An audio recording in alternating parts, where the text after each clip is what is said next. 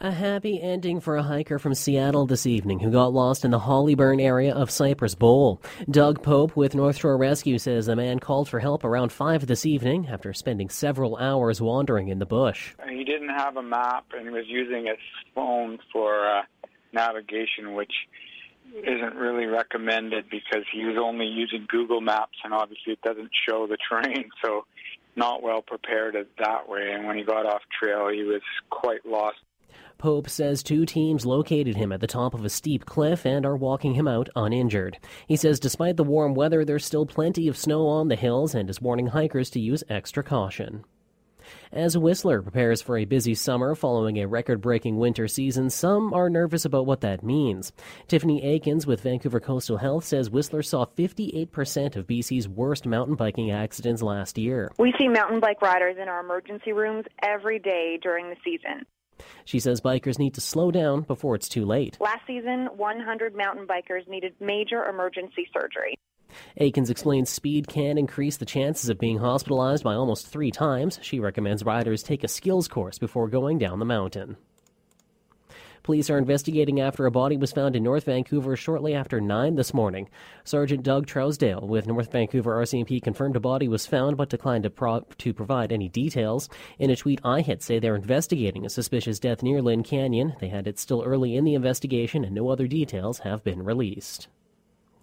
The Minister of Children and Family Development is asking the government to shut down the controversial tent city in Victoria as soon as possible. CKNW's Estefania Duran has more. Children's Minister Stephanie Cadieux says the camp at the front lawn of Victoria's courthouse must close because it poses substantial risk to children and youth. She first sent a letter to the Minister of Citizen Services back in January, urging him to pursue a court injunction to close the camp. Cadieux hopes the place will be closed as soon as possible because of the danger it represents. It's not a safe place for you youth. It continues to not be a safe place for youth, and in fact, we believe it to be getting more dangerous. She says they have social workers on the ground every day to connect with youth and explain the resources that are available to them. In her letter, Cadieux said staff found as many as 10 children and youth either living or frequenting the camp. Estefania Duran, News Talk 980, CKNW, Vancouver.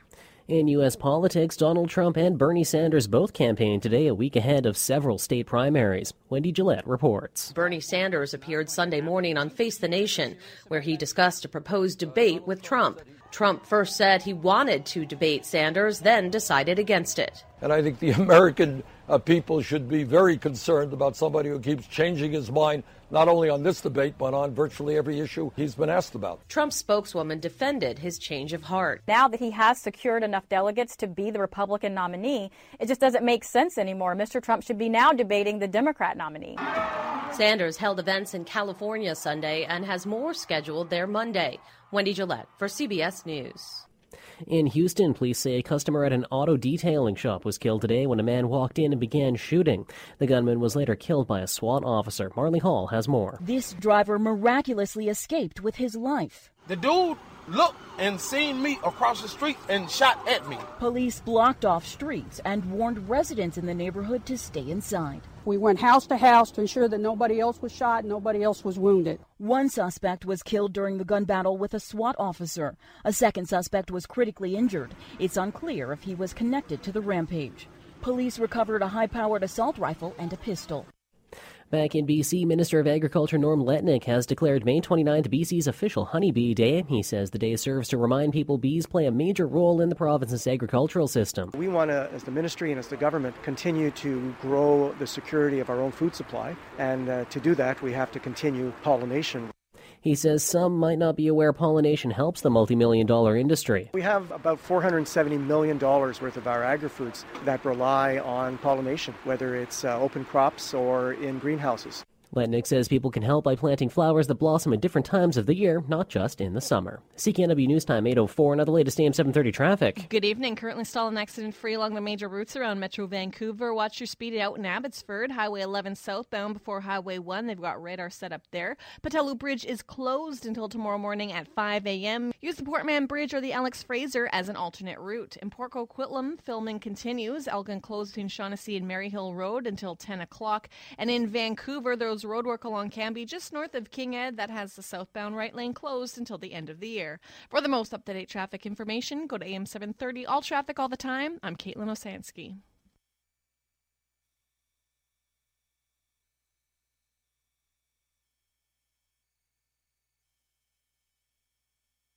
Now the sports and News Talk 980 CKNW in Major League Baseball. The Red Sox beat the Blue Jays 5 to 3. The Twins beat the Mariners 5 to 4. The Yankees beat the Tampa Bay Rays 2 to 1.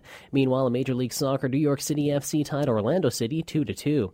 Now the Global Sky Tracker weather. Tonight a few clouds, fog overnight, a low of 10 degrees. Tomorrow mainly sunny, that fog burning off in the morning, a high of 18 up to 22 degrees further into the valley.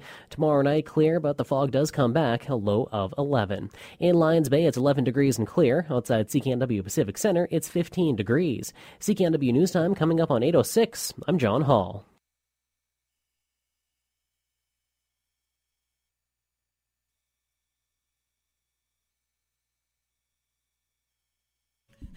Do you want to know why I ate a cinnamon bun, fish and chips, and Coca Cola today? Why I decided to live on the edge? Well, stay with me and you'll find out here on the CKNW Sunday Night Sex Show, the show where we educate men and women about sexual health, how it relates to overall health, making relationships the best they can be. What a gorgeous day, huh? I did also take a hike into the woods, down to the ocean, breathed in the salt air, and uh, just felt a little bit better about life. How are you? Thanks for joining me. It is always my pleasure to come to you every Sunday night on the CKNW Sunday Night Sex Show. And I want to thank everybody who came yesterday, came out yesterday to the TEDx Stanley Park event, which was held at the Queen Elizabeth Theater. And uh, I finally delivered my speech that I had actually been working on for a full year. Somebody asked me if I had done any prep. He felt it rolled off my tongue. Had I done any prep? Is he kidding? I had about a hundred drafts uh, just to try and. I mean, I've been in this field and seeing patients in the area of sexual health for about 13 years. Um, at times, I have a five or six month wait list for people who have sexual dysfunction. Uh, for them to come and see me in my clinical practice. And so it was not easy to pare it down to uh, some of the stories that I shared about my patients. Don't worry, I changed your names to protect your innocence and in some cases your guilt. But um, it was, uh, I'm so glad that it's over and it was a, a great day. There were some inspirational talks.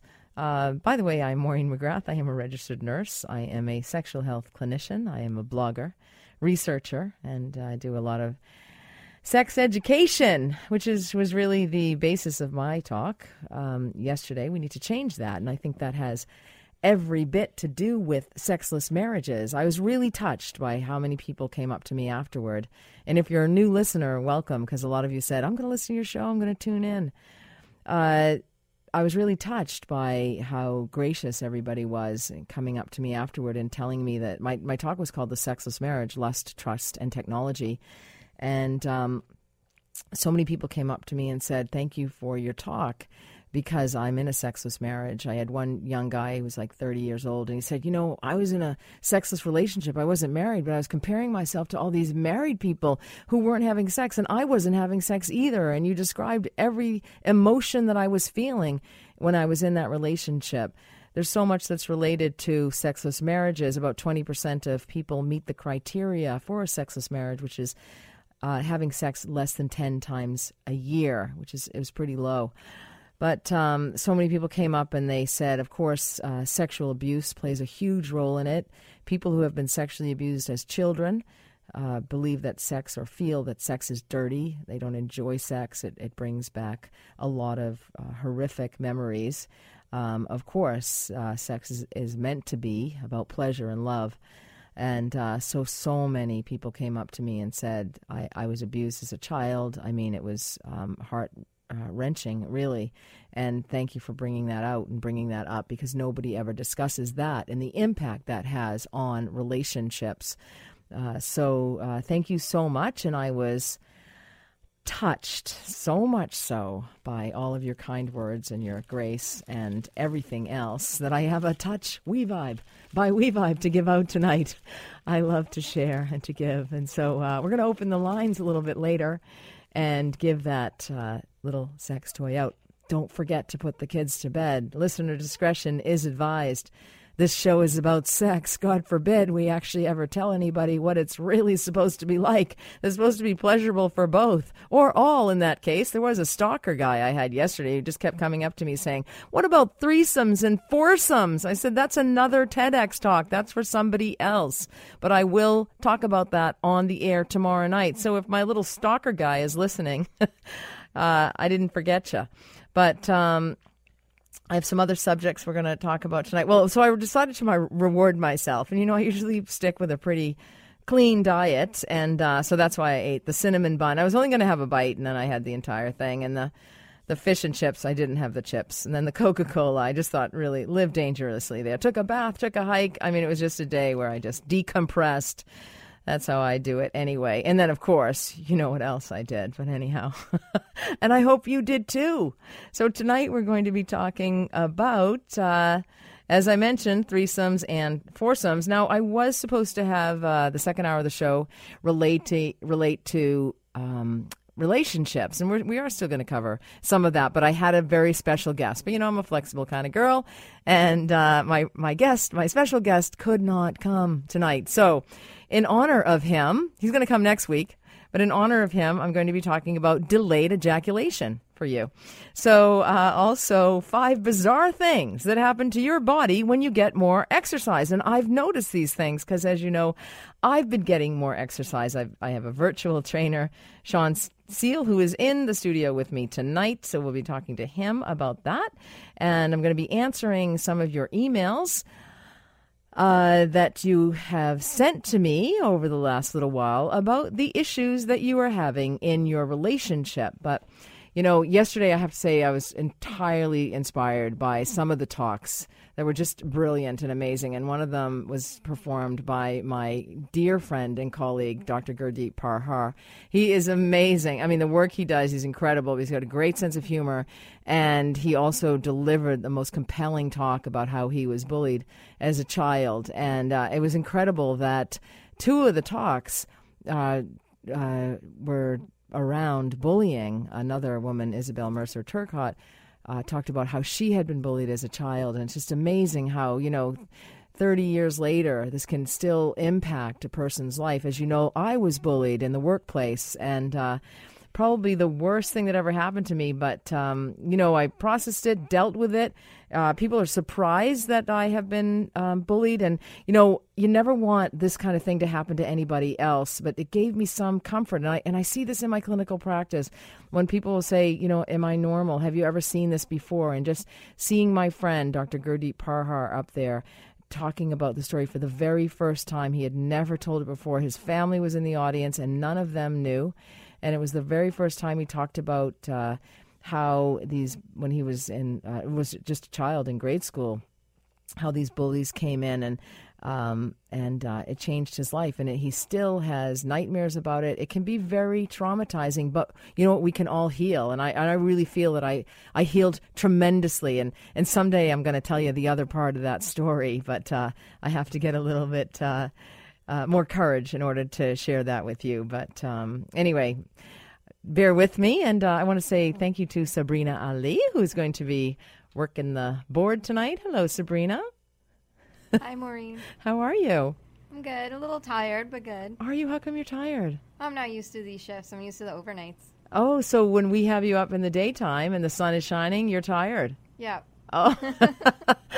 well, are you going to be able to answer the calls for the callers who call in to win the Touch by WeVibe, a silky smooth, soft, sensual vibrator? I will try. I will try. Okay. Well, the number to call is going to be six. When we come back, we'll open the lines. But uh, actually, we won't open the lines. So we have a little uh, conversation. I was going to talk to you about perfectionism, and you know, sometimes you you think you have pulled it off. You think you've done a great job on something. You think you feel great about something and, and, and you're elated and you're excited. You're euphoric and everything is going along well. And then one person says one thing and you're like, Oh my gosh, I should have done this. I should have said that. Why? And they, you know, people can, the power of the word from, from somebody else, from somebody you don't even have respect of or for. And you're, you just take that to heart and it can ruin somebody's day. And, you know, that's the perfectionist in us. We, and it, it's not a bad thing necessarily, but it can certainly impact your life. It can impact your quality of your relationships and it, it, can impact the voices in your head and it can change things. You know, you can get 99.9% affirmation and approval and, you know, well done from people. And then one person can say something, but don't give power to those people, I say. But there's other ways that we manifest this perfectionism. And one of the most common ones is what I call the dishwasher redo. uh, and, and Elizabeth Lombardo mentions that in her book. And when I come back, I, you're going to hear an interview that I did with Elizabeth Lombardo. She is the author of a fabulous book called Better Than Perfect Seven Strategies to Crush Your Inner Critic. I am Maureen McGrath. You're listening to the CKNW Sunday Night Sex Show. Welcome back. It's to the Sunday Night Sex Show here on CKNW. It's Maureen McGrath. I'm a registered nurse. We talk about sex and we talk about things related to sex. And tonight we're going to talk about perfectionism. Now, most people would consider having high standards a good thing, and striving for excellence can demonstrate that you have a good work ethic and strength of character. But it also can push you to reach your peak level of performance. But you may not realize that Perfectionism involves a tendency to set standards that are so high they can either never be met or are only met with great difficulty. And perfectionists tend to believe that anything short of perfection is horrible and that even minor imperfections may lead to catastrophe. This is why I am so excited to have Elizabeth Lombardo, author of the book. Better Than Perfect Seven Strategies to Crush Your Inner Critic and Create a Life You Love. Welcome to the show, Elizabeth. Thanks so much for having me. Oh, you're welcome. I love your book. It's fantastic. I work with a lot of perfectionists, and I realize I probably am a bit of a perfectionist in several ways. um, so, thank you so much. With this perfectionism, I mean, we can have a tendency to honor perfectionists, be envious of them, but it can actually be quite a difficult life for people. And you demonstrate that quite well in your book. Yeah, so perfectionism is more than just having a neat junk drawer. Perfection, perfectionism is an all or nothing mentality. It's either all or nothing. It's either perfect or it's a failure.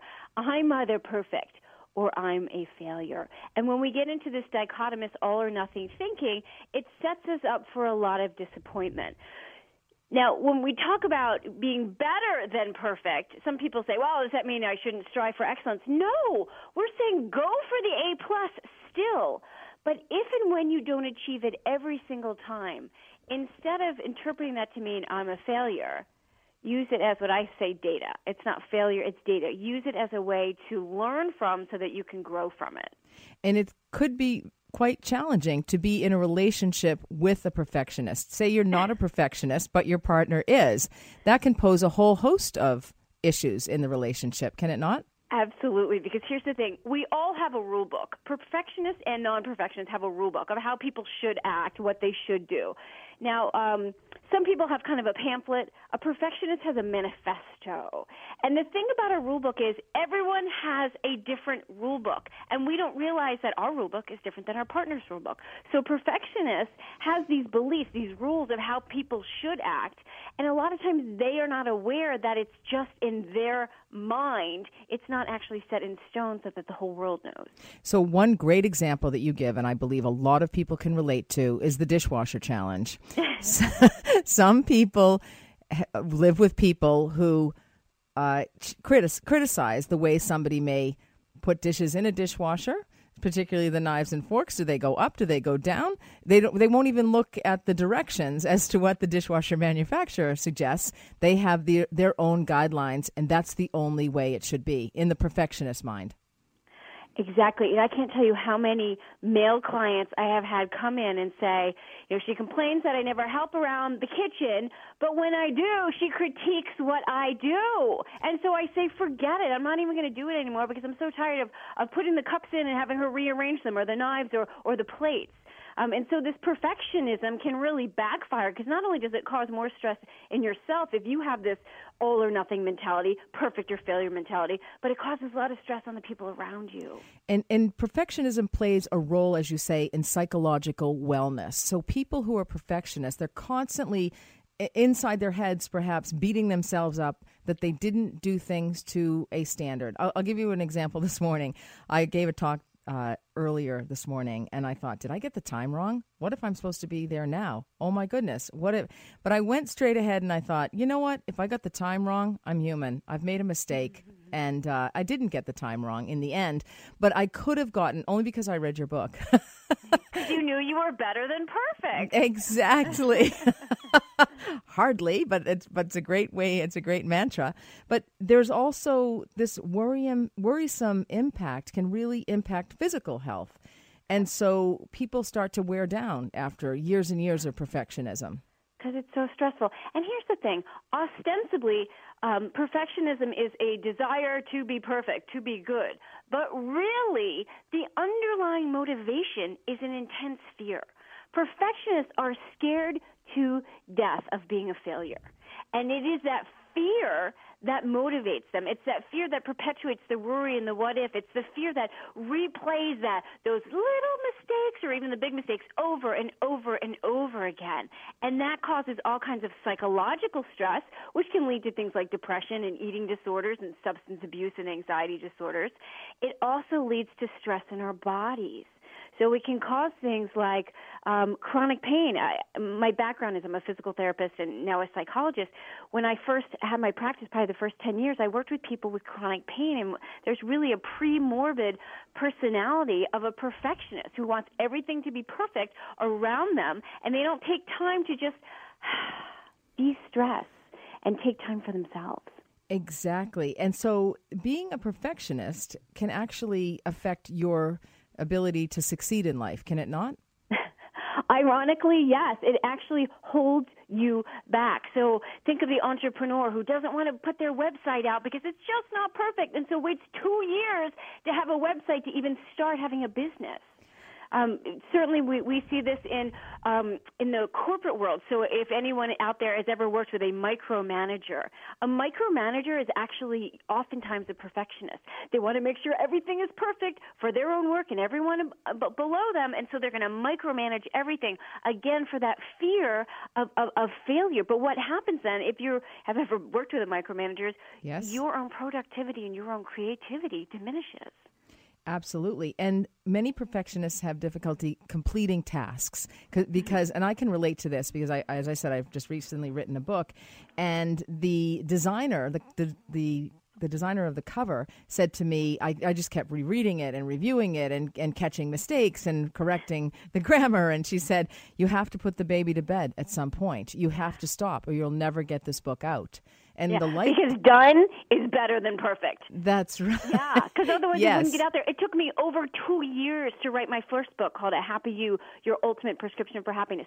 Over two years because I didn't even want to give it to an editor yet because it wasn't perfect enough for the editor to read it. Well, I had two editors, and I actually don't want anybody to, else to read my book at all. And people are saying to me, "Where do I get it?" And I'm thinking, well, I didn't actually want anyone to read it, you know, and I better check it again after it's printed. So, the, as you don't necessarily have to be perfectionistic in every single way. I'm the type that just toss all the dishes in the dishwasher. I believe that the water just flows around and it will get them all. Um, but there are certain aspects that that it, this perfectionism can impact your life, like your home or office require a, it to be tidy all the time, have a perfectly uh, clean and tidy environment wherever you go. Yeah, and again, some perfectionists have completely messy areas. Um, so you're absolutely right. It, it is very um, category specific for some people.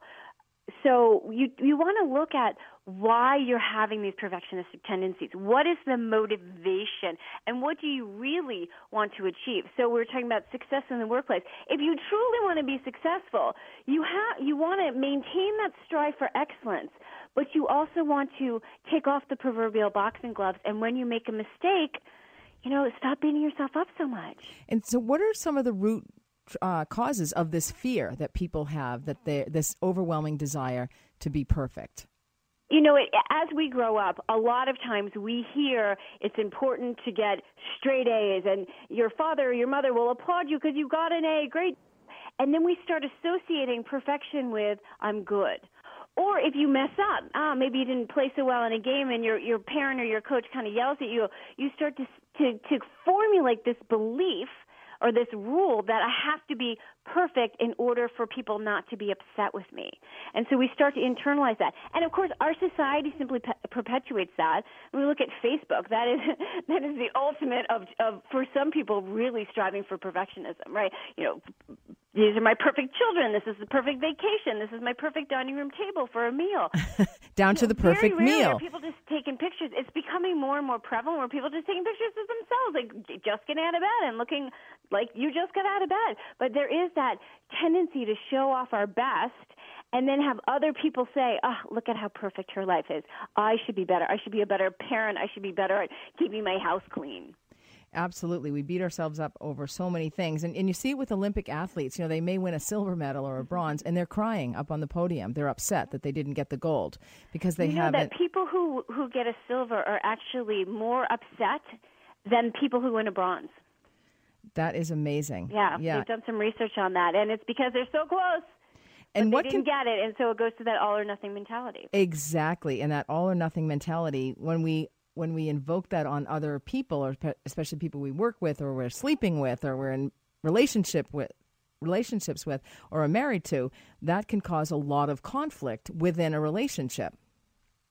Without a doubt. I mean, you can even take it into the bedroom. So if if I only feel good about myself if I, you know, look perfect according to what my standards are that, of that are, then I'm not going to feel very sexual in the bedroom. And so a lot of times this perfectionism can really prevent people from emotional intimacy as well as physical intimacy. and I imagine it would prevent them from being vulnerable, which is, you know, you show your your full self to somebody, you give your full self to somebody, and be fully relaxed and and allow yourself to accept you and allow somebody else to accept you, which is so important. That vulnerability is so important in the bedroom and outside of the bedroom as well. Elizabeth, I would like you to hang on if you don't mind, because I would love to talk to you a little bit further about what perfectionists can do to change this all or nothing thinking and to make themselves feel better about themselves. I am Maureen McGrath. You are listening to the CKNW Sunday Night Sex Show.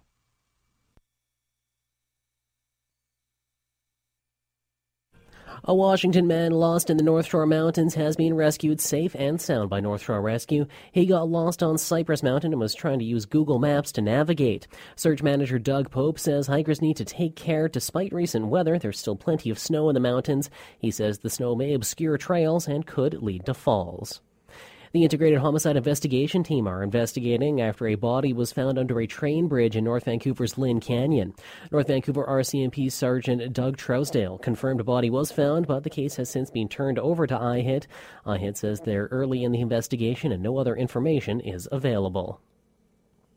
A wildfire that forced residents of the Peace region to flee their homes is now about 90% contained. The Beaton Airport Road fire has been burning about 45 kilometers north of Fort St. John since April 18th. It's now about 57 square kilometers. While cool weather and rain have helped crews contain the blaze recently.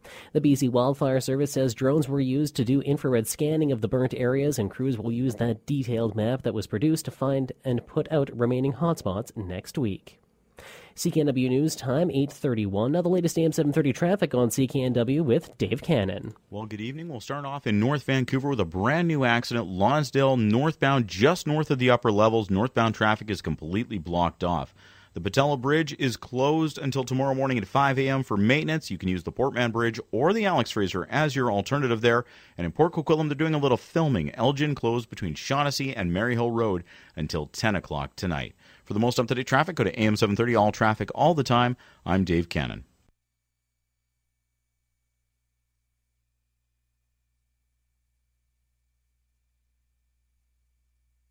Now the global sky tracker weather on CKNW tonight. A few clouds, a fog rolling in tonight, a low of 10 degrees.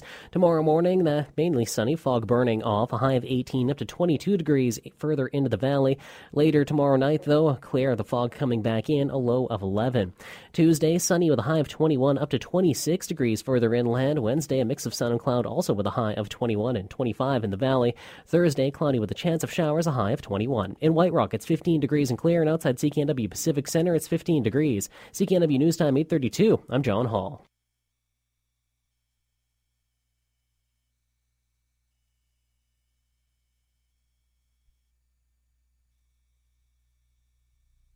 Welcome back to the CKNW Sunday Night Sex Show. I am Maureen McGrath, a registered nurse. I am talking with Elizabeth Lombardo. She's on the line, and we're talking about her book, Better Than Perfect Seven Strategies to Crush Your Inner Critic and Create a Life You Love. This is about perfectionism.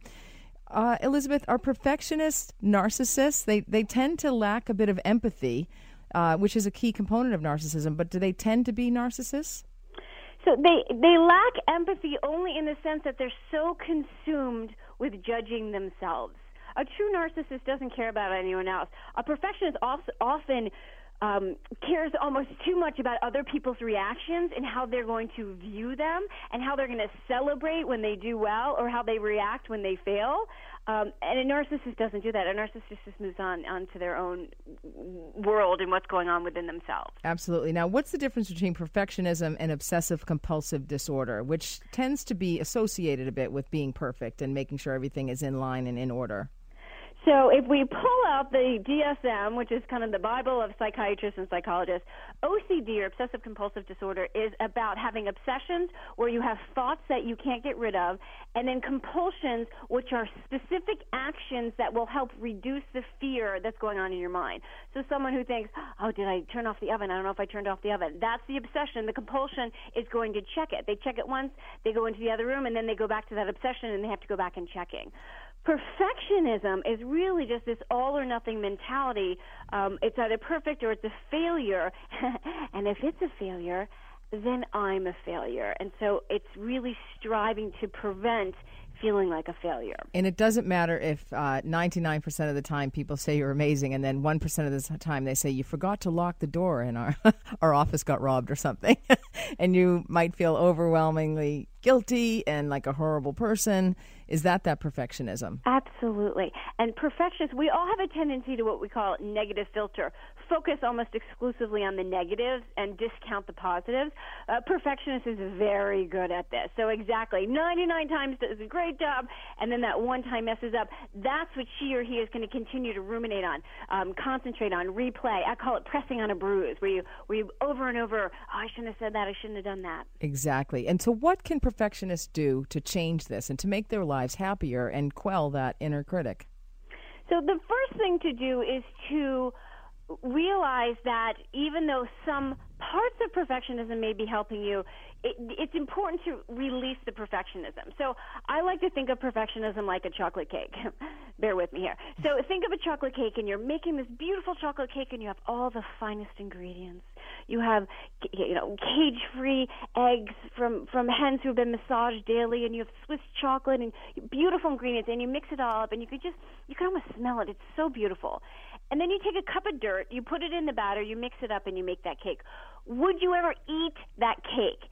And hopefully, most people would say, heck no. That's what perfectionism is. It has great characteristics and qualities and ingredients like striving for excellence, like wanting to make a positive difference in the world.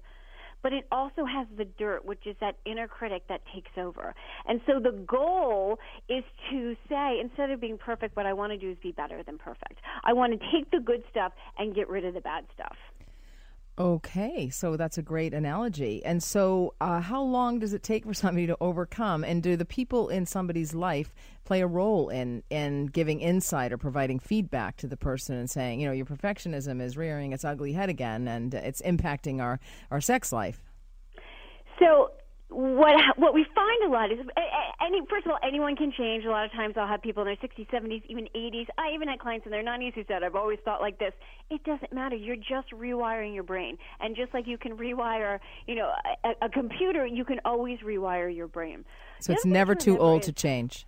We're very good at making changes when our stress is low. When stress levels increase, we tend to go back to old ways. Interesting. People who have quit smoking for years, if their stress level's really high for a while, they might go back to smoking. Same thing with our thinking. So one of the keys as you're going through the process of being better than perfect is to really pay attention to your stress level. That's a great. That's a actually great advice. I had never looked at it that way. So, Elizabeth, where can people buy your book? They can buy the book at any um, online bookstore, Amazon, but um, Barnes and Noble. They can also take a quiz. Fantastic. So if you're out there Fantastic. thinking, hmm, I don't think I'm a perfectionist. Take the quiz. BetterThanPerfect.co. BetterThanPerfect.co um, or BetterThanPerfectQuiz.com, and it's it's free online, and you can take that quiz. When I was on the Today Show promoting this book, um, we had about seven producers who took the quiz four of them insisted they are absolutely not a perfectionist and they scored high because their definition of perfectionism perfectionism was different than what we're talking about here. Exactly. Well, that's great. So, Elizabeth Lombardo, thank you so much, author of the book Better Than Perfect Seven Strategies to Crush Your Inner Critic and Create a Life You Love. And isn't that the kind of life that we want to lead? Uh, a life that's more peaceful, that we're at peace with ourselves. And we really, ultimately, Elizabeth, we accept ourselves for who we are. Yes. Well, thank you so much. It's a great book. I loved it. And uh, not that I'm a perfectionist, but I'm going to share it with some friends that I know. Terrific. Well, thank you so much. Oh, well, thank you so much for joining me, Elizabeth. And I'd love to have you back on the program again because I suspect there's a lot of listeners out there that may have this perfectionism. I'm Maureen McGrath. You are listening to the CKNW Sunday Night Sex Show.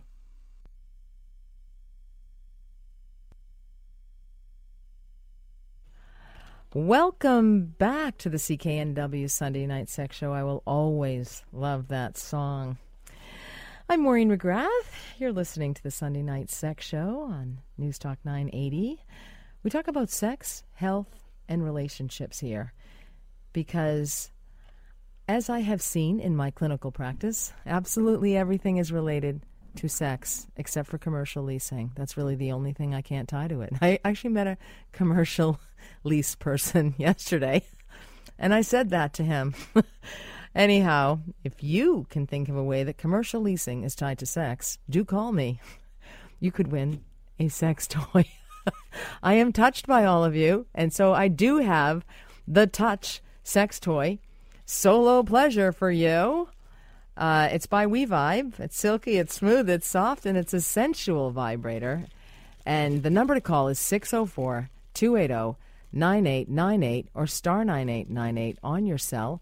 We have the lines open. You can call me. Uh, but you have to talk to me. That's the deal.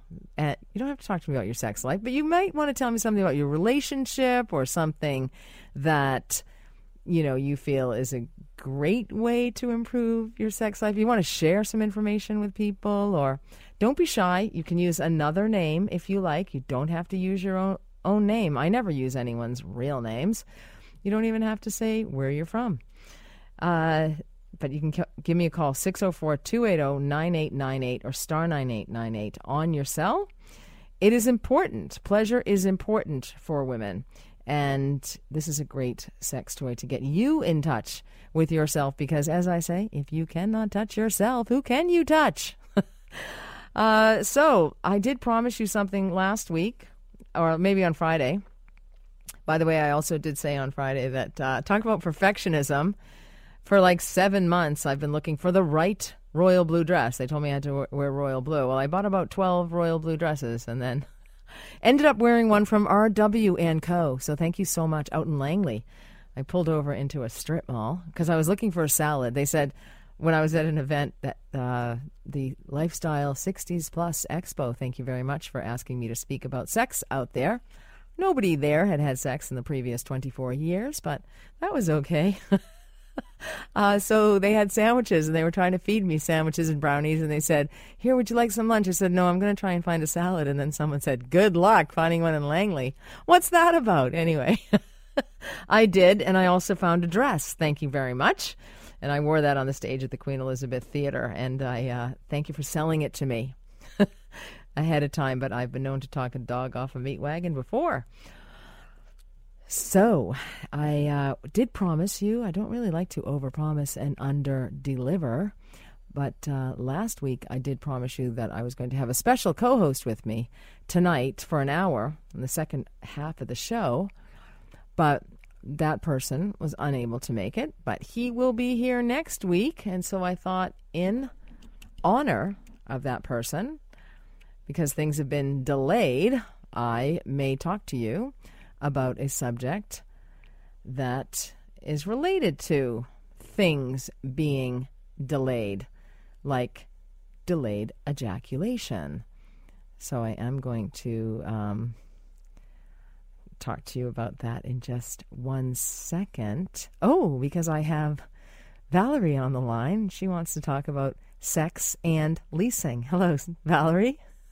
Um, I used to work as a receptionist in a commercial uh, for a real estate office, and there was property management, there was the realtors, lease, renting, I mean, selling commercial space, and there was the leasing department in one corner of our office, and it was predominantly younger guys than the older um, realtors that were selling commercial space.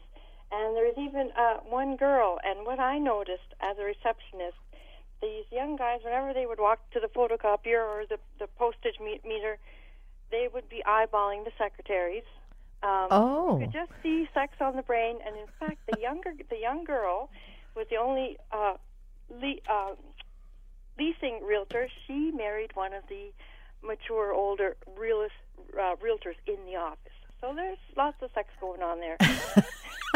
you always saw the, the the leasing department in the bars after work. What was that? I didn't hear that last part. The, the the guys that worked in the commercial leasing department, they lingered longer, and the restaurants at lunchtime had beers. You know, would always stagger in a little late because they're meeting meeting girls. You know, Oh, so um, so they're these are horny little guys, huh? exactly. In this industry, is that what you're like saying? Genital hospital. What's that? It was like genital genital hospital. Genital hospital. I love it. That is fantastic. Behind their backs, and it was just icing on the cake when the leasing, the girl in the leasing department married an older realtor. That is, yeah. How long will that last? No, I'm just kidding. they can be so attractive at a certain age, you know, when maybe you're 25 and they're 40, and then then all of a sudden they're 60 and you're 45, and things change. Yeah, well, maybe because he was a high, high, one of the higher selling realtors and was very rich. A high, well, there you go, high earner. I hate to say that, but I did say in uh, in my TEDx talk yesterday that um, you know the richer or poorer thing. We better go for richer. Most women are working inside and outside of the home today. We're doing the lion's share of the housework because men claim they're not good at it, and we're bridging the gap between growing children and aging parents. So you know maybe going for the money isn't a bad thing. Worked for her. it certainly did, Valerie. That's a great. Uh, thank you so much for fulfilling me, and you did win the Touch sex toy. Yay! Yeah. You know, you know, from the receptionist point of view, you see a lot of stuff going on. I bet you do. Who leaves with who, and who comes and goes with who. E- Exactly. You know, the other thing I wanted to say is I always say to guys when they ask me how much masturbation is too much masturbation, I'm like, well, if you can go to work, you should be fine. Then I realize, oh my gosh, they're probably all masturbating at work. Anyway, that's what I thought you were going to say. I've, you know, I've never owned a sex toy, so I'm looking forward to this. Fantastic. You'll like it. It's one of the best quality ones. We vibe. Anyway, that's fantastic. Thanks. All right. Thanks for the call. Take care. And I have Shirley on the line. Hello, Shirley. Hello. How are you? Great. Oh, good. Now, I've got a little note here that says uh, sex is better 34 years later. Do we have to wait that long, Shirley? No, but it does. It can get better and better. And the link with that was I wanted to find out if you have any ideas about how to get your friends to realize that going out shopping for sex toys was okay. Like the last girl just said that was her first one. Like, good grief. I know. Well, um, you know, they don't have to go out and shop, and a lot of people are embarrassed. Sex is shrouded in shame. Society has done that. And, you know, the most pleasurable thing on the planet, sex, is a big embarrassment and a big shame for a lot of people. So, fortunately, there's online uh, sales, and people can go online and look at a number of stores. I actually have a store online. The, there's only one sex toy I would recommend anybody to buy, though the womanizer, of course. It's a clitoral suckling device, the best one ever. Um, but yeah, they can go online and they can begin there, and then they can graduate and go into sex toy stores Exactly. and Or, and and not worry about what other people think. True enough. Yeah.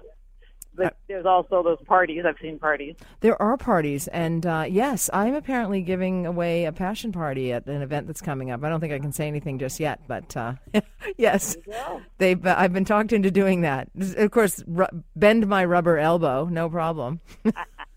anyway, Sounds good. Well, we love your show. My husband and I always like to listen. Aw, thank you so much, Shirley. Great to hear from you. Okay, well, that's great. A couple of ladies calling in about sex, saying how great it is. Um, when I come back, I'm going to talk about delayed ejaculation and then let you know what is coming up after 9 o'clock. I'm Maureen McGrath. You're listening to the CKNW Sunday Night Sex Show.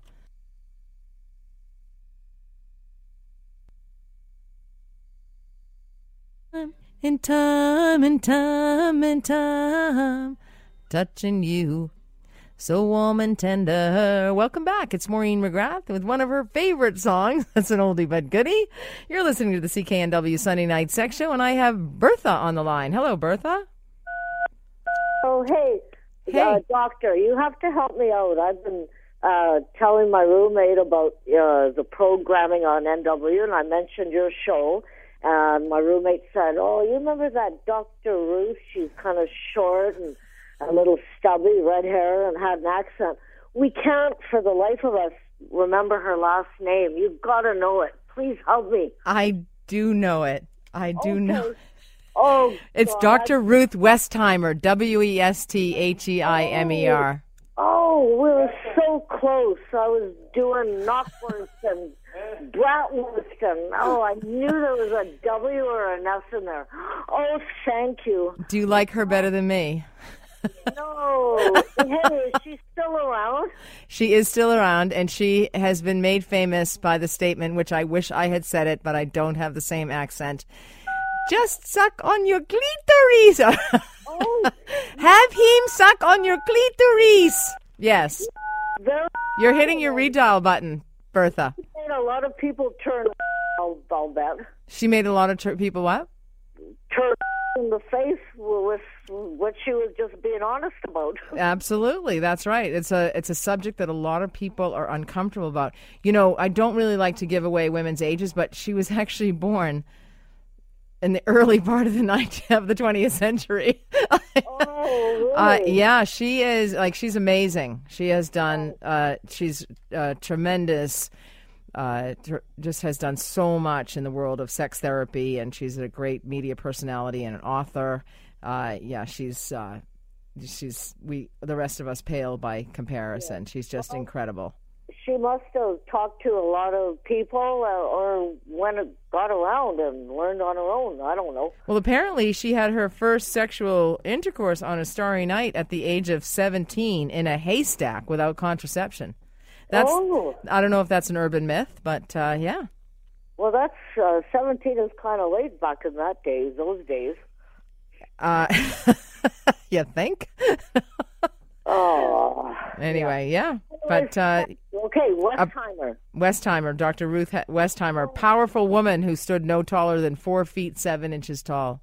Yeah, she was short. Yeah. Yeah, yeah, that's right. She was a pleasure. She had a sense of humor, and she just told it like it was.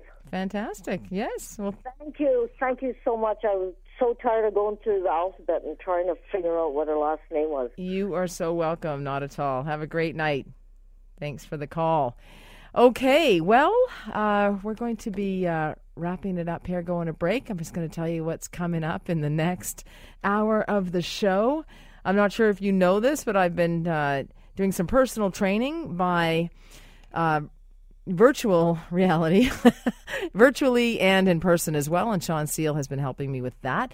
And there are five bizarre things that will happen to your body that have happened to mine when you start to exercise. So I'm going to be talking about that. And I am, I know I'm delaying this, but I'm going to get to that delayed ejaculation and your emails when I come back. I am Maureen McGrath. You are listening to the CKNW Sunday Night Sex Show.